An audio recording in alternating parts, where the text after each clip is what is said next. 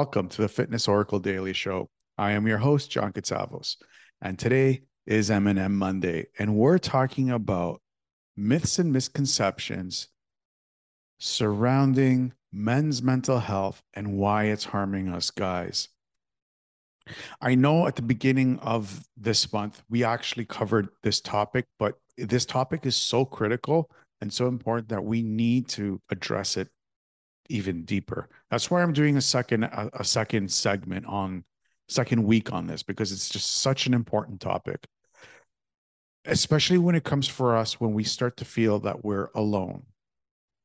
Now, I remember in my past when I first when I when I was working as a security guard back at back in the late 90s, uh, I had just finished university. I was going to become an auto mechanic, quote unquote. I was going to become an auto mechanic. That's what I went to college for, uh, community college. Uh, apparently, I wasn't smart enough to go into university.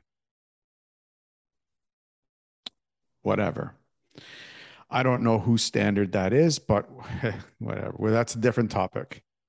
But um, I was okay with it because I enjoy cars, just like every other guy. I enjoy I thought I had enjoyed cars, enjoyed working on cars. And that was a very big aha moment with me about 20 years later. No, 15 years, 15 to 20 years later. We'll get into that later.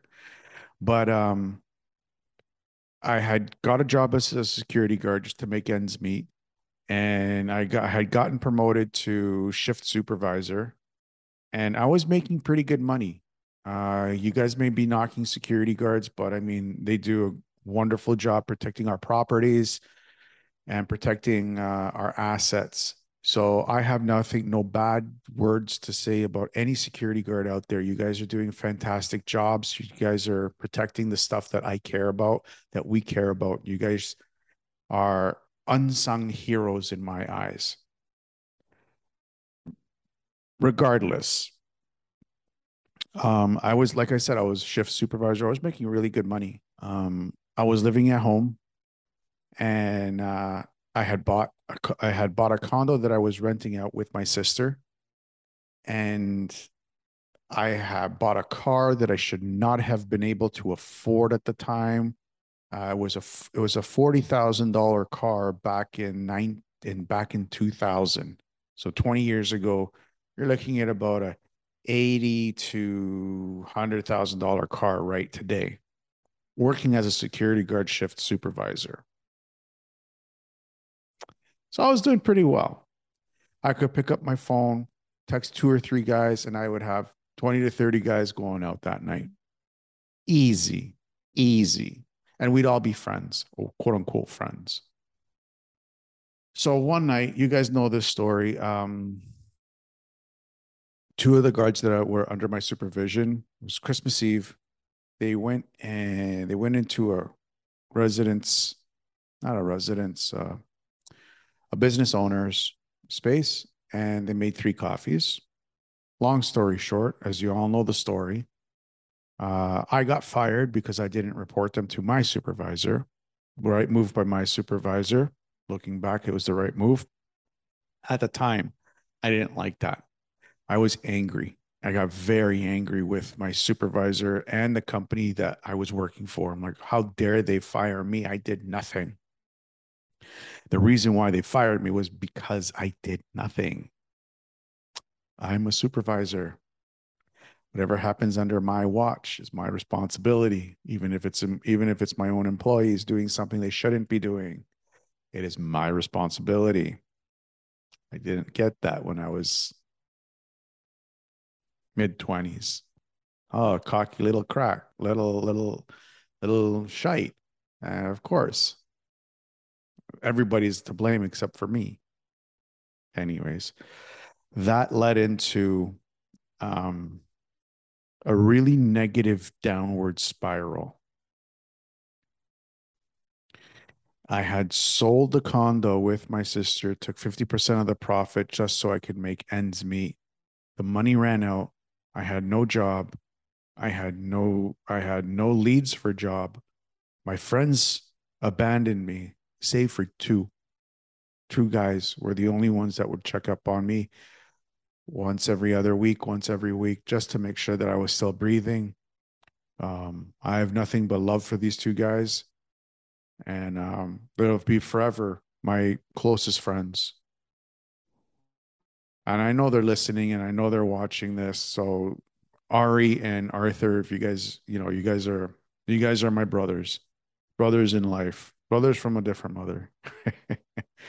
Anyways, um, that led into a spot, like I said, into a negative downward spiral for me with negative self talk. I was feeling alone. I felt like there was nobody, nobody else in this world understood what I was going through. And I had no one to talk to. But I was so angry that I didn't want to talk to anybody. But nobody was asking me, John, are you okay? Do you need anything? Let's go for a drive. Those two, except for those two guys and my family, out of the hundred friends that I had as my early tw- early teen or late, I won't say late teens, early twenties, hundred guys easy. Only two of them. So I felt abandoned.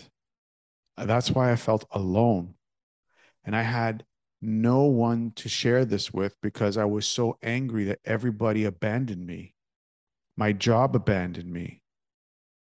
My parents my parents gave me the space that I needed to work things out.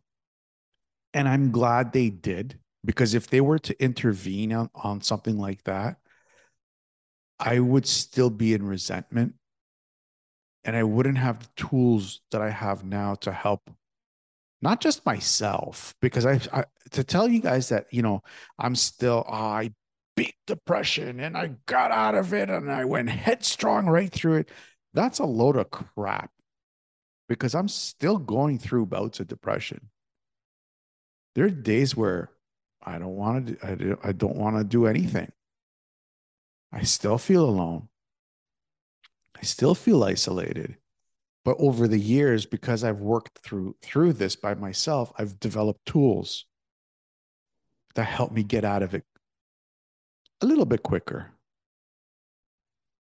not make me do something too drastic that i won't re- that i'll regret later on in life. So i know there's a lot of guys out there that that that feel this. This is why i'm talking about this because it's important. It's important for you guys to listen to this and to take into your into your own life that you are not alone. There are a lot of other people out there that are going through, not going to say the exact same thing as you, because that's wrong. I'm going to say something similar to what you're going through. Your experience, they're having a similar experience, just in a different context. So, moving on to the next point, I want to talk. I also want to talk about why we fall so deep into depression. It's because we allow it. We allow this um, uh, this feeling to take over our lives. The problem with and I just want to be I just want to be transparent with you. It is healthy to let it happen. However, when you allow something to linger for too long, and I'm I'm learning this in a different way. They're called pendulums. If you guys are interested in reading something, I highly recommend um, Reality Transurfing by Vadim Zeland. It's a fantastic book. It's a huge book, but I mean, it's the lessons that you can learn and i use a lot of his stuff in my in my trainings and i'm going to be changing a lot of my trainings to include even more of his stuff into it because it's so powerful. Um he basically says that life is filled with pendulums calls them pendulums. And the more attention that we give a pendulum the more energy we give it and the higher the higher risk it's going to um, take over our lives. So the pendulum will control our lives rather than us controlling the pendulum. So depression is a pendulum. Your past experiences are a pendulum. Your parents are a pendulum. Everything in this world is a pendulum. Your car, your kids, your wife, your house, your job, your income, your your wealth, your your shirts, everything is a pendulum your thought process on your past history, your thought process on your ancestors, that is a pendulum. While it's important to have these pendulums in our lives, we need to understand not to allow that pendulum to control our lives or our actions. We fall into depression because when we hold on to a pendulum so tightly now, when it starts swinging to one side, it will have the equal and opposite equal. Every action has an equal and opposite reaction. I'm Greek. Well, that helmet means a lot to me, even though it's a replica, even though it's probably one eighth or one fourth of the actual size, it means a lot to me.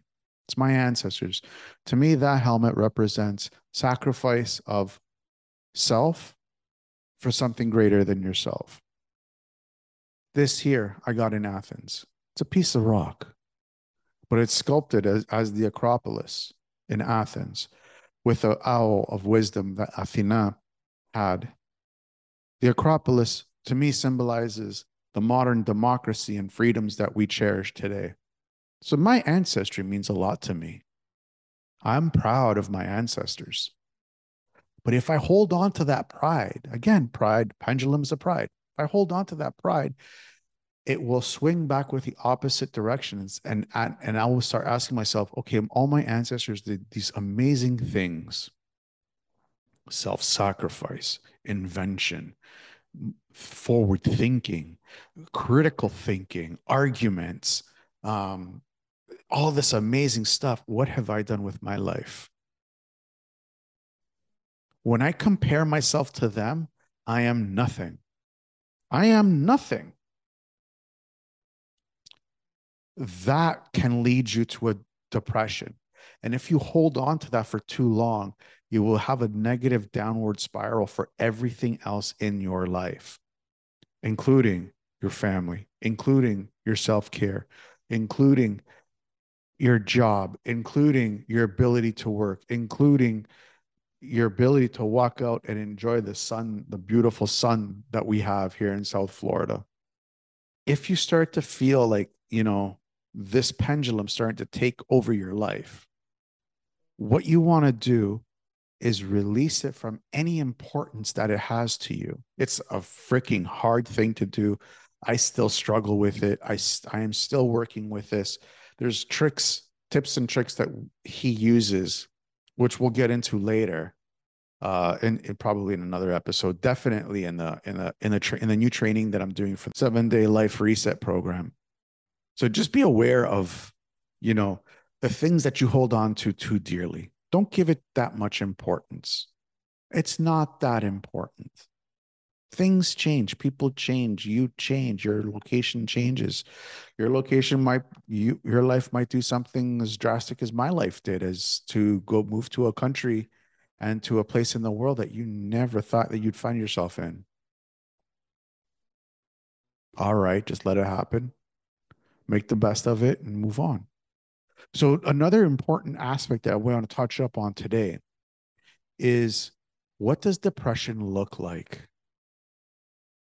now, this is very important if you have somebody in your life who you have real, have, who you think has fallen into depression.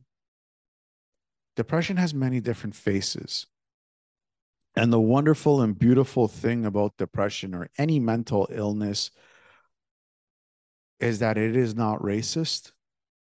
It doesn't care what color your skin is. It doesn't care what color your hair is. It doesn't care what part of the world you come from. It doesn't care what kind of God you believe in.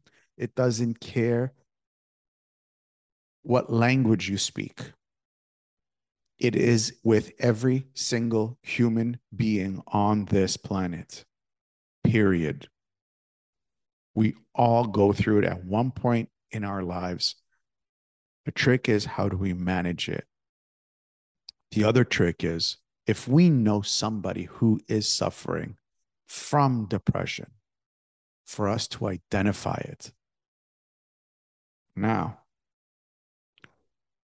if you asked me 20 years ago, John, or you told me, John, uh, you're depressed, buddy. You need to go, you need to get out, which some of my friends had had said, not in that, not in that way, but I had a conversation with uh, my friend Arthur, and um, he was like, You need to start getting out more. What happened to you?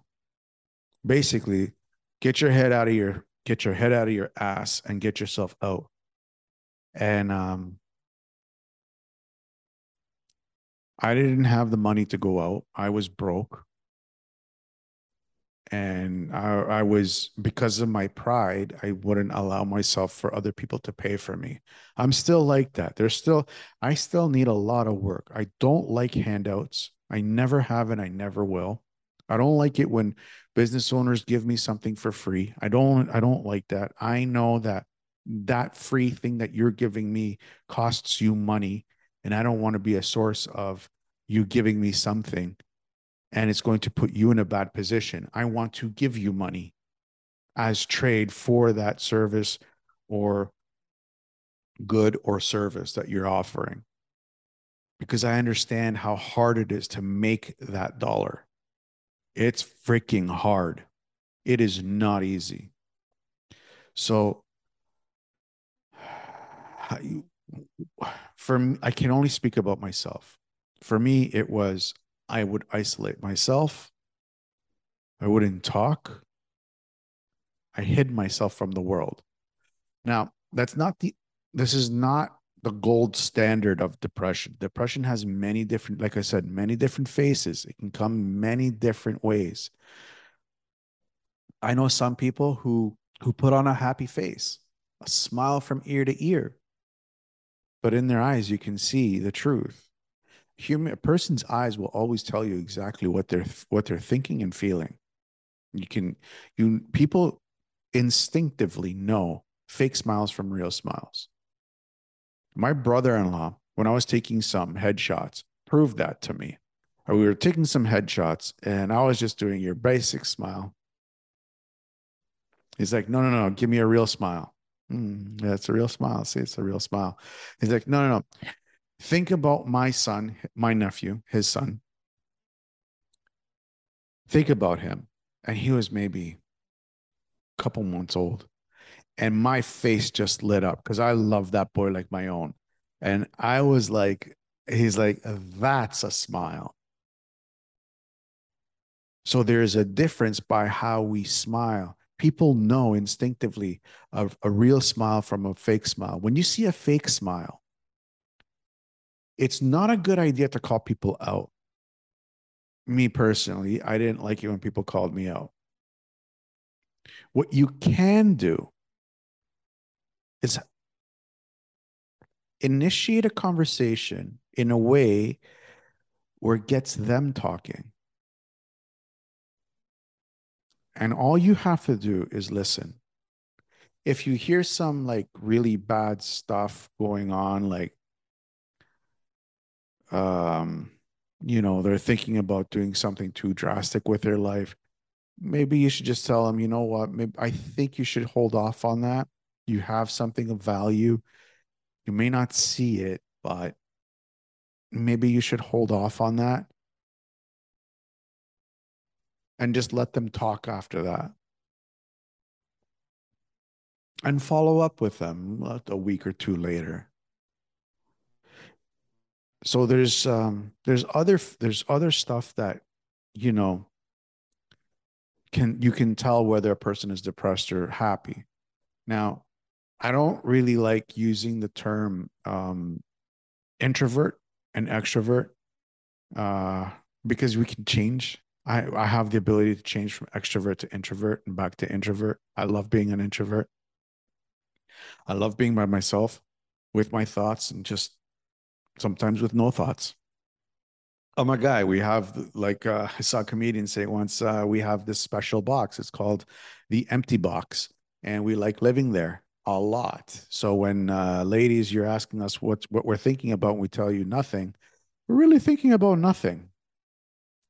There's no thought process happening. We just enjoy it. It gives this the ability to take a break from it all. But regardless, um, if, for example, uh, you see somebody at a networking event, this happened. I, I heard this story last week, and they were in the corner by themselves and they weren't mingling with other people like you should be at a networking or quote unquote you should be at a networking event. Uh, that may not be depression. That just may, might be shyness. Maybe they don't feel comfortable. Maybe there's too many people around. Maybe they're better one on one.